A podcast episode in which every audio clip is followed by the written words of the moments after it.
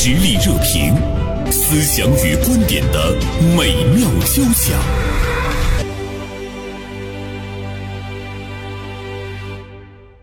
今天呢，大连晚报名笔视线的执笔人李莹写了一篇文章，题目是“有热爱加持的人生不会太差”。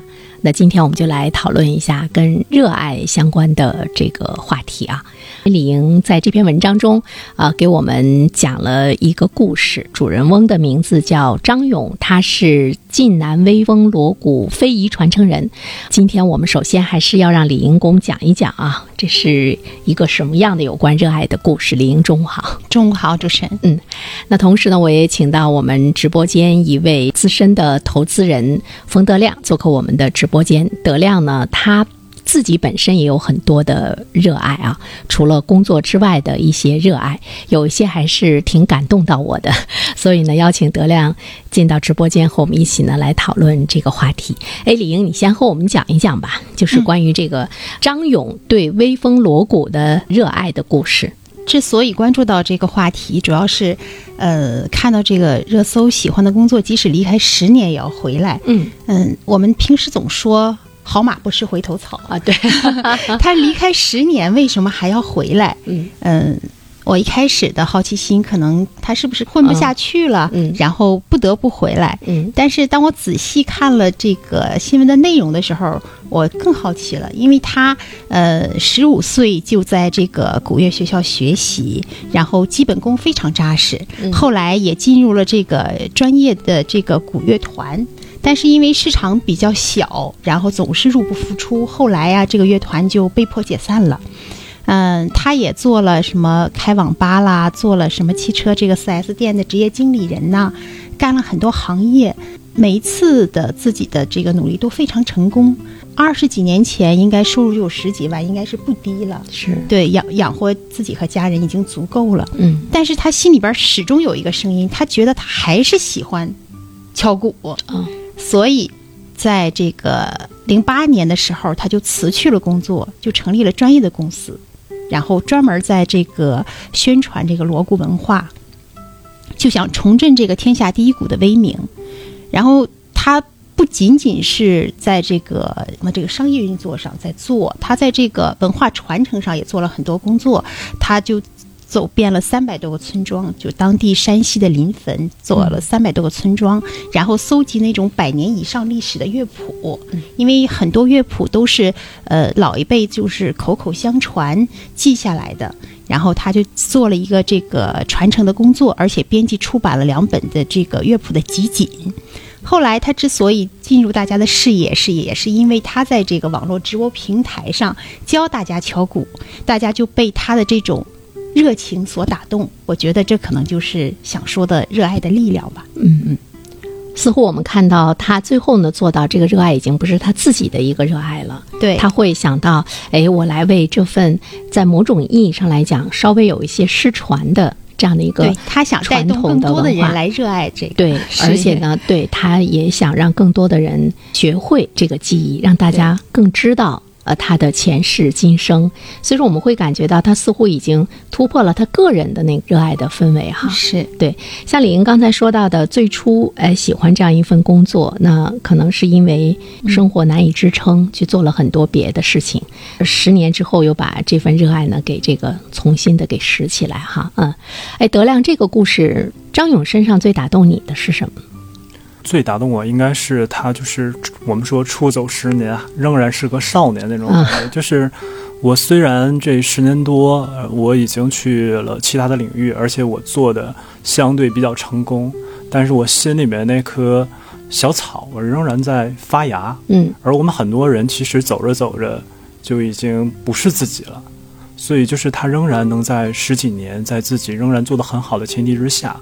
仍然能回到自己的初心的地方，我觉得这是非常值得让我点赞的。嗯，然后我觉得我们中国人讲叫修齐治平嘛，嗯，他一定是把其他的几个都已经做到了之后，他才能想到我是不是还能为这个社会做点什么更有意义的事情，或者说，我是不是还能为我的家乡做点什么更有意义的事情？嗯所以这个小草慢慢的发芽，变成了一个我们现在讲可能在全网比较有影响力的一个大树。嗯呃，这是我认为它比较闪光的一个点啊。嗯，所以他被社会传播，被社会认可，背后一定有他把自己的爱好已经发展成了一个呃社会的承担。这个也很有关系哈，当然这个话题呢就是两部分了，一部分就是我们个人如何能有这样一份挚爱，第二部分的话呢，就是我们怎么样把这个热爱带动更多的人。我觉得呃，这个可能它就有了一个社会的意义啊。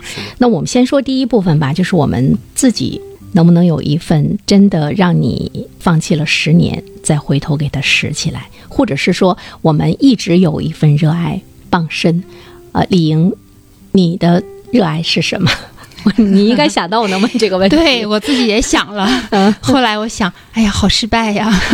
真的觉得不知道自己真正热爱什么，好像就是在日常的工作当中已经形成了一种固定的生活模式，很难去打破，嗯，然后也没有更多的时间去想，哎，我真正喜欢什么，嗯或者我去甚至热爱什么。这个热爱肯定比喜欢、比爱的程度都要更深一些，能称得上热爱的肯定是比较慎重的。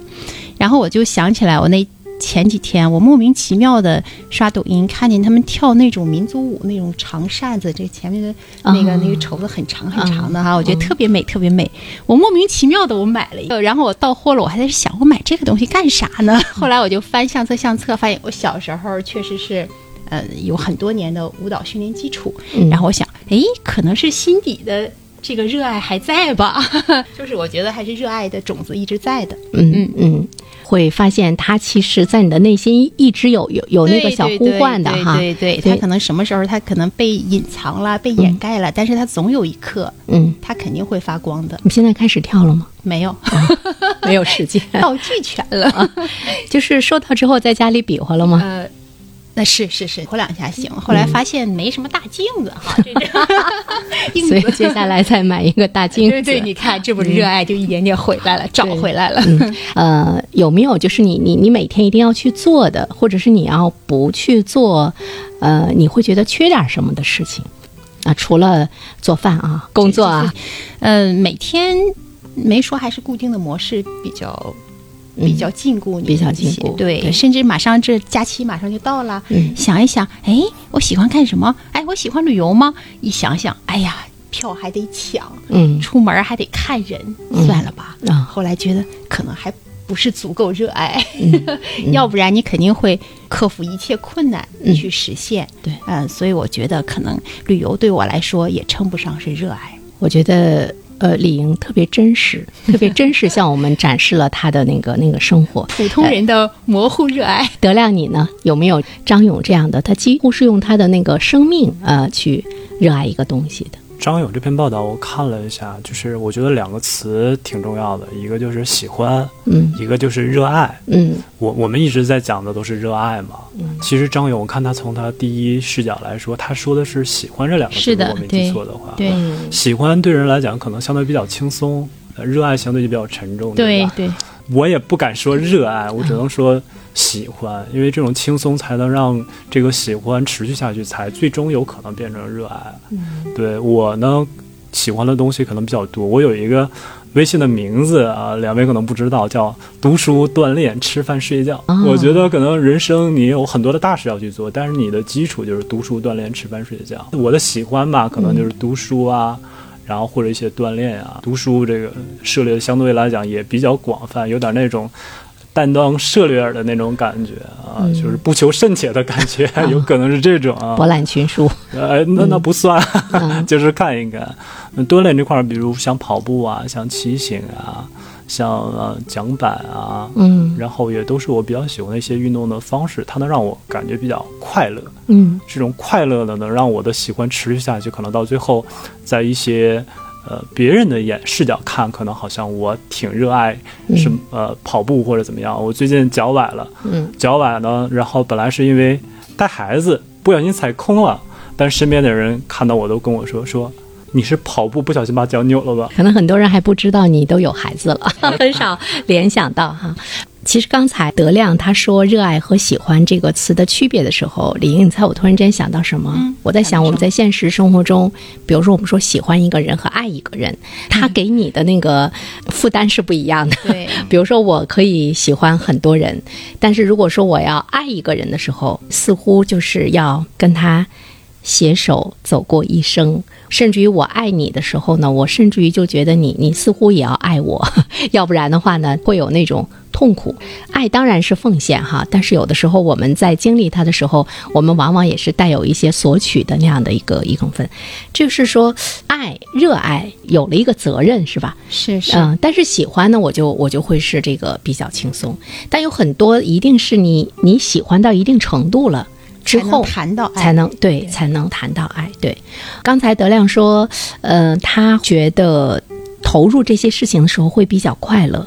有一些人呢，当谈到他的喜欢和热爱的时候，他会说：“当我特别累、特别烦的时候，我就回到我自己的那个另外的一个天地里面，它能够让我放松。”这是很多人的那个热爱，呃，喜欢。这。就说到大家都想我怎么找到我的热爱，嗯。找到我喜欢什么。嗯比如说对。德亮，他肯定不是打小我就出来我就对。想跑步，我就觉得特别喜欢，或嗯者是怎么样，他肯定会，你得去不断的尝试或者锁定几个，哎，这几个项目是比较适合我的。对呃，我做彼此也在对我在做这几个运动的时候，我会特别快乐。嗯，然后可能会有一个这样的选择过程，就是对我们普通来人来说，他怎样去找到那份热爱，我觉得嗯这一点挺重要的。是这样的，我觉得刚才说的特别好。有一个很重要的问题，就是你你能喜欢什么？因为我们大家都知道，你有一份热爱，你这个人生是非常幸福的。对。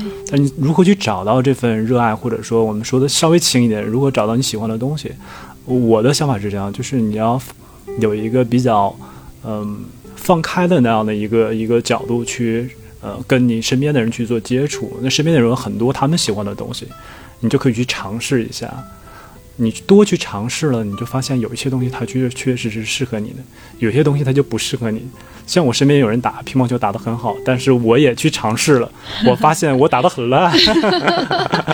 就是人呢，确确实实在某一方面你是有这方面的能力，而且在这方面你能体会到它能带给你的那种快乐，嗯呃，或者是我们说生理上的那种幸福也好，或者什么也好。多巴胺的产哎生。对，多巴胺不管是生理、心理，它都有获得感。比如说我们在谈这个话题的时候，有一些人也正在收听我们的节目，大家可能也会在想说：“哎，我到底喜欢什么？我到底热爱什么？”当你发现似乎没有的时候呢，其实并不是说你没有那么多喜欢的东西，而是你真的没有去尝试。有的时候那个行动力挺重要的，你行动的过程中，你还不能一次两次你就觉得你跟他无缘，你就你就去放弃他。你在这个尝试的过程中，你要稍微不是特别为难你的状态之中，你要稍微坚持一下。完了，你会发现，哎，你在其中你可能获得了一些那个快乐，有一种内生力的产生，让你持续的去做它的时候，你可能就能够找到。所以我就觉得，就是这个行动很重要。你看，李莹，你已经买了一把扇子回来，这就是你的行动。那接下来，你可能时不时的在家里会这个很好，对，会捂一捂啊，在它没有长毛之前，我要把它用起来，对对吧？对，就是我就觉得行动很重要，但在现实的生活中，我们会发现很多人他什么他都不愿意去尝试。比如说，他要做一件事情之前，他会想出很多很多不去尝试的那个理由。理由嗯理由对于是呢，我们就会看到有一些人一生中，他真的没有特别让他兴奋的地方，喜欢的事情。当然，我们不能说这一生很无味啊，但是我觉得，呃，生命的丰富程度少了一些。尝遍人间美食啊，看尽这个人间风景啊，你也要去做尽你可以去尝试的事情。这个跟读书行走，我觉得道理是一样的，就是要要行动。说到这儿，我又想，他这个喜欢呐、热爱啊，嗯一件事儿可以培养吗？我是觉得是可以培养的。就像刚才袁胜老师说的，我特别赞同，就是你的行动力很重要。但这个行动力需要什么呢？我我的想法是这样的，他首先需要一把扇子，对吧？然后呢，你放在我的身上也是很很贴切的什么呢？就首先，你你怎么去跑步？你先抬开脚，那抬开脚怎么办？我先需要有几双跑鞋，你就会想哇，几千块钱花进去，然后跑鞋都买回来了，你这个不跑，你对不起这些鞋。嗯然后读书又怎么样？读书就我先买了一墙书回来，嗯然后再不断的买，不断的买，嗯你就发现，哎，你这些书，朋友来家里发现你这些书怎么都没拆，嗯。你就会觉得啊，我是还没拆，我最近是不是应该再加快一点速度了？嗯。然后你可以先买一些，比如我可能我相对来讲比较颜值控，买一些比较漂亮的。封面很很很绚丽的那种啊，比如说那个那个译林出版的，或者是译文他们的做的都还蛮漂亮，拿过来摆书墙，嗯。哪天喜欢就拿过来一本，然后在我的沙发上，然后在我的主卧、次卧，我都会有那个装书的那种小盒子，嗯，就是要为自己创造一个氛围。呃阅读的环境跟氛围围感，让这个很很重要让这本书你随时可得。嗯。呃，不要给自己制造非常多的那种障碍，比如说我一定要在一个非常安静的午后，哦你一定要喝着咖啡，然后一定要放着非常舒缓的这个音乐，我才能去看本书。当然，我也很喜欢那样的东西，嗯。但是平时也一样可以。就是你要先从易到难，嗯就是从行动力上来说，不要那么给自己上来就我要考一个钢琴九级的一个一个曲子。嗯对，我觉得这是可能是从方法上来讲，给大家一个、一个小小的一个建议吧。嗯对但是我觉得你这个方法还是蛮费钱的。啊，是 这也是被迫嘛。为了这双鞋，我得坚持了。对，为了这个扇子，然我我也后你就找找我要扭两下。还记得我们以前有个同事，我们一起去游泳的时候，嗯就觉得他，哎呀。这装备齐的啊，嗯好的泳装啊，嗯甚至什么什么耳塞啊、鼻塞、鼻夹啊，对对对什么嗯可全的。后来发现他不会游泳，但是装备特别全，比任何一个人都全。那他大家就现在会游笑了吗？后来发现他游的很好，啊真的真的是这种装备装备，倒他就觉得热爱。对，起码我觉得他能配备这么齐，他内心还是喜欢的。嗯，对所以这肯定是一个基础在。对，而且呢，这个门槛也非常有意思，就是你先花钱。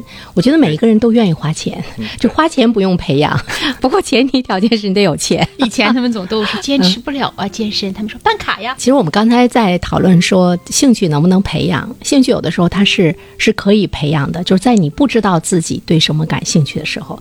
你看爱因斯坦说，兴趣是最好的老师。如果在你的一生中，你其实能够感知到你做什么事情特别忘我，你做什么事情特别开心，你做什么事情特别沉浸、特别安静的时候，其实那个就是你的爱好。嗯，有的时候我们很少反观自己，比如你静下来想一想，你去做什么的事儿，你可以沉浸在其中，你可以忘我。我觉得这个它会产生很多的内生力。之后呢，你在不断的做的过程中，你可能会感觉到那种更大的兴趣啊。我我觉得在这一块儿，就是大家去呃找到热爱或者找到自己兴趣这方面，它有一个很重要的一个问题，就是整个社会都太卷了嘛，对吧？嗯嗯所以我可能我在做什么事情的时候，我都在想这个东西有用吗？嗯对对哦如果说我们不去想这个东西是否有用，嗯其实你可能你的热爱一点点也就来了，一点点也就到了。嗯当这个东西刚开始你看似好像无用，嗯，但是慢慢当你逐渐的热爱它，一点点的去扎进去之后，可能就像张勇一样，嗯一点一点一点点，这个东西不管对我自己是一个正向反馈，我对整个社会也是有很大的意义以及积极的促进。对，除了利己之外呢，就开始做更多利他的事情。对，那么我们怎么样能做到我们做一件事情，我们不去想它有用没用？呃，这样啊，一段片花广告之后呢，我们继续再来聊这个话题。社会热点，传媒观察，穿透共识，寻找价值，实力热评，谈笑间，共论天下事。今天呢，我们和大家来聊一聊，有热爱加持的人生不会太差。这也是呢，今天大连晚报名笔视线的执笔人李莹的一篇文章。他首先呢，给我们讲了一位呢对这个微风锣鼓特别热爱的一个人张勇的故事。喜欢的工作离开了十年也要回来，把这件事情呢也做成了一件对社会呢呃非常有贡献力的一件事情哈。呃，所以呢，我们也来聊一聊我们自己的人生中有没有呢这样的一份热爱啊，它可以呢对我们进行加持。对，你看张勇，你看他虽然十年后重新回归，觉得他是一种奉献，一种为了传承传统文化的一种自我牺牲，嗯，但实际上他也获得了很多。对对，你看他在抖音上，这一定是双向的。是当你足够热爱，为此付出很多的时候，当然不是说每一个人都可能嗯那个对等的这种，而且我觉得对我觉得张勇获得了。对我觉得张勇一开始的时候他没想那么多，他他并没有要用此来赚钱呐、他的那份努力和付出一定会感染到人。对特别是现在一种直播平台面对面的这种呈现方式，嗯他是两个小时的直播，可能一个小时我在打鼓，一个小时在教学。嗯他的那种汗流浃背的那个状态，那种投入的那种热爱的感觉，就非常打动人。嗯大家会觉得，哎，他对一个这么一个项目，他怎么会做到倾其所有的倾力的去、去喜欢？嗯大家都会有一种自我的思考啊、反思啊，这一定是走心的一种交流。而且所有的喜欢和热爱，他给你的那个回馈，在支出的时候，你你没有去对他有要求，你也没有想到，他就是自然而然的，自然而然的有了一些回馈之后呢，他真的会加持你，又会让你呢不断的对这份热爱有更多的一种投入，后面形成了一个双向的奔赴。就像我们刚才德亮说说，如果我们事先一定要去想，我这么去做，我能得到什么的时候，那可能你就没有那种非常轻松的快乐感，没有不计任何代价和回馈的一种付出。人的本性应该就是这种趋乐避苦的，嗯，然后他肯定是，当你觉得这件事。对你来说有有点难的时候，他肯定要启动一些防御机制，我给自己找各种各样的借口，对吧？嗯就像德亮说，他是什么跑步跑到七公里，他会感到快乐。这打死我也坚持不到七公里呀、所以我觉得我就离那个快乐很远很远很远。那怎样我能去让我去体验到这份快乐？肯定有我适度的，我可能跑到两公里，我觉得诶。我我挺快乐，明年是不是呃，就是明天是不是能做到二点五公里？它是一点一点的这个快乐，我觉得应该是也是能找到的。嗯嗯。嗯。一个呢，就是我刚才说的，就是你给自己创造一个这个物理上的环境。嗯。其实物理上的环境，我觉得不仅是你自己布置的，还包括你身边的人。嗯，圈层，对，对。对我嗯。就你如果说旁边有很多人喜欢这些跑步啊，或者是一些运动啊，其实慢慢它会带动你。我我们我们有什么想法，我们有的时候有一些人有表达欲，我们愿意去分享。我们有一些我们觉得好的一些。嗯爱好也好，或者是我们觉得我们的热爱的东西，我们也愿意把它分享出来。这样的话，大家在影响当中就会有一个正循环，慢慢你接触的东西也会越来越多，嗯就保持这种开放的心态，一点点一点点的就每个人都要开放，对对这个挺重要的，对，对，嗯就是我觉得读书也好，或者是我们平时相处也好，很重要的一个事情就是消除这种偏狭，你觉得谁好或者谁不好？嗯。另外的话呢，其实我的感觉就是在生活中，当你看到一个人他特别投入的去做一件事情的时候，我们作为外人，因为你不知道他在做这件事情中的那种获得和他愿意的付出，你不要随意的去评价。不要随意的去点评，因为现实生活中嘛，有些人他似乎是那种为你好，他是出于一种那个善意，他会说：“哎呀，你做这件事情这么累，你何苦呢？你看你能获得什么呢？你浪费那个时间，太辛苦了，我都心疼你什么什么的。似乎你觉得你是一份善意，但是我觉得在一直执着于做这件事情的人听来的话，其实你对他来讲是一个小小的打击，嗯，是一个小小很的很。多热爱其实是不被别人理解的。对，嗯，热爱是属于你自己的，属于自己的，对，其中嗯的快乐可能只有你自己能体验的。所以说，我们就是在对别人特别坚持去做一件事情的时候，我们不要在旁边说三道四。如果你说，哎，我点评别人就是我的热爱，那我觉得你这个热爱有点可怕。送上掌声就可以了。对对，因为每一个人在现实的生活中，他的那个强大。也是在他的这份热爱给他带来收益之后的那个加持，让他觉得我这么做是是可以坚持去做下去的。嗯我觉得袁成老师刚才说的特别好，就是你一定要去试全盘了解，试着去了解的基础之上，然后试着去理解。如果你实在理解不了，那你要去接受它。这个说起来可能相对容易一点，但是做起来其实很难。我觉得就是你保持一种沉默，也是对别人最大的一个尊敬。我们有的时候父母可能会去评说孩子，说你你干那个有意思吗？你不如回来对呀，学习学习什现在么什么的。的过度的干涉，干但是我们会发现，生活中有一些跟你不是很相干的人，仅仅就是朋友或者是一个旁观者。我为什么要特别强调这一点呢？因为我觉得我们每一个人内心都不是很强大。对对我觉得袁生老师说的这个就是保护热爱，保护热爱保护热爱，对不管对自己、对家人、嗯对身边的人都是。我嗯。想到了现近期热度很高的这个亚运会嘛，亚运会有一个滑板项目的冠军是一个十五岁的小男孩儿，大家都好奇说，十五岁已经得到亚运冠军了而且是滑板这样的项目，嗯。这可能对咱们中国孩子来说还是比较。就是涉猎的比较小的少的一个一个项目，很多孩子并不是说很了解这个项目，嗯。但是他已经夺得亚运冠军了。嗯。后来大家一挖才发现，他背后有一个非常强大的爸爸。他他的爸爸也是一个就是喜欢什么我全力支持你的人，只要孩子喜欢，他甚至呃都可以在玩以后。每天晚上自己学 3D 建模，然后给孩子手工打造一个滑板场地，那是非常非常专业的场地。嗯，他爸爸做到了。嗯，为什么？他就是要保护孩子的这份热爱，只要他喜欢嘛，他就去做嘛我就给他嘛。创造，对，我就尽量创造。而且他爸爸本身也是喜欢音乐、喜欢舞蹈、喜欢编程、剪辑，他都可以马上就去做，嗯是一个行动力很强的一个人。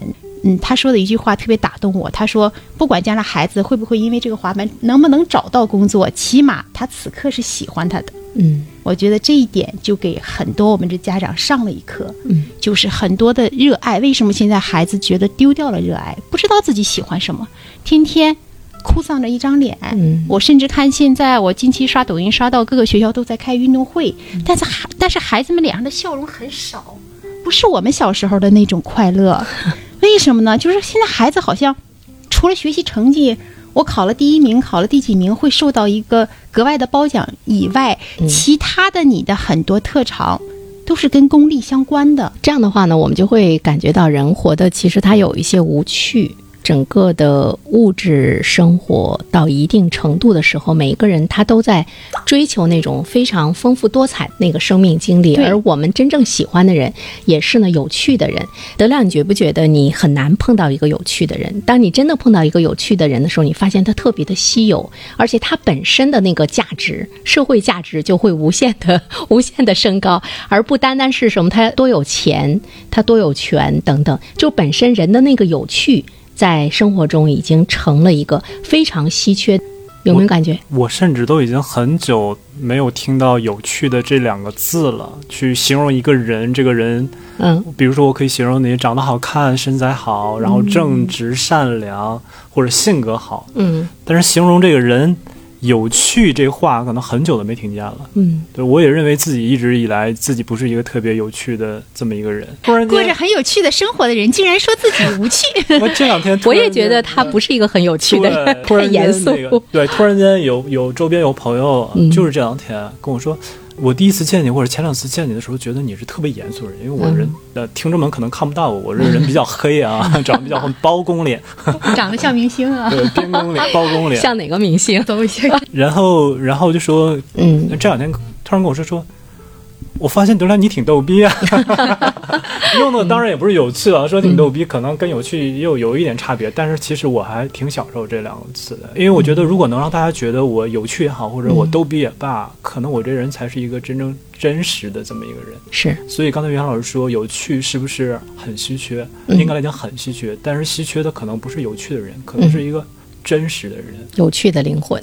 我们 身我们平时去跟身边人打交道，其实大家都戴着一个面具。但是我们看在现实的生活中，真正的能够放松下来，他无论是对什么样的人，他都是一种平和。其实往往是我们很少见到的，他也是我们生活中的大家。就是他悟透了那个人生，我觉得这种有趣的人，当我们在生活中遇到的时候，是一种很难得。要对要珍惜，要珍惜，对对对，我就想到那个许知远在《十三邀》里面，他去访谈蔡澜的时候，知道，因为蔡澜就是一个特别有趣的人，他写书啊，他生活呀，包括他喜欢吃，他也是一个特别开心的人，呃，开心也很幽默。其实幽默对一个人也很重要，比如说佛家他觉得这个人得怎么样，比如你善善呢、利他呀。我那天突然之间看到了，它其中有一个词就是幽默。其实你人怎么样能够达到幽默，就是智慧智慧、有趣。所以蔡澜就带着那个许知远到处吃。许知远，你知道一直要跟他探讨什么吗？李莹一直想问他，你为什么那么快乐？你就没有痛苦吗？完了，蔡澜就很不屑地说：“我把我的痛苦都锁到箱子里了，说我还上了一把锁。”之后呢，许知远说：“那他不是还在那儿吗？”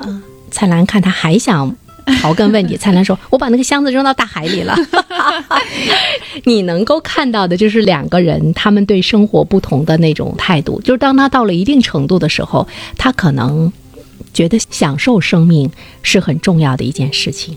我觉得享受生命它是一种能力啊。我觉得享受生命的前提，可能就跟一个人的那种丰富的经历，对，就是热爱生活是一种能力。他的这个能力是需要我们平时一点一滴的那样的一个积累，呃，兴趣、呃，爱好，包括热爱，真的是很重要。但是呢，当我们不知道我们喜欢什么的时候，我就想起稻盛和夫，他曾经也给年轻人有一个建议，他说，哪怕你的工作你遇到之后，你觉得你可能未必去喜欢它，他说你一定要去做，而且你你要坚持一段时间去做，你才能够去检验出你跟他是不是很相合。其实，在我看来，嗯。如果你真正热爱，可能你不需要坚持，因为需要坚持的东西都是都是有些沉重的，然后有些艰难的。嗯。但是在在我可能我还没达到热爱，可能我是喜欢，嗯。但是在我的嗯体验上来讲，就是一点点的、一点一点的，让自己从一个易到难，这样是相对来讲比较比较合适的一种一种节奏吧。嗯而如果哪些东西需要我去坚持做的时候，那嗯首先这东西就是一个困难的东西，实际上就有点难成为你的。比如说你每天去做它，本身也是一个坚持，你要保持这个频率。那么在经历了一段时间之后，你好像就有点像那个芝麻开门的感觉，你不会说在做这件事情的时候，你始终很难。那肯定不是喜欢，其实是一个筛选的一份坚持一段时间。比如说你跑步也是啊，你刚开始你你跑的，如果你觉得累了，你就放弃，要跑下去。我要跑完一公里，跑两公里，这个过程是不是要坚持？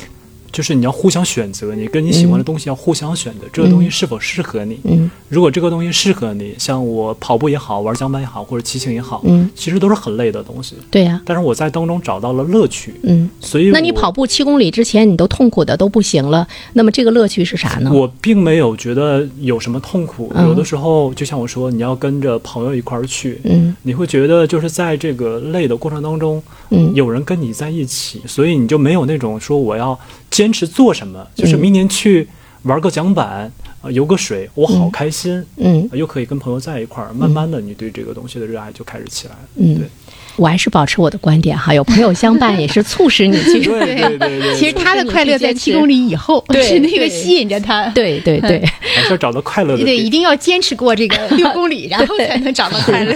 山重水复疑无路，柳暗花明又一村。其实我觉得就是这个道理。七公里是这样的。嗯，好的，再一次感谢李莹，感谢德亮做客我们的直播间，有机会我们再聊，好吧？好，好的再见。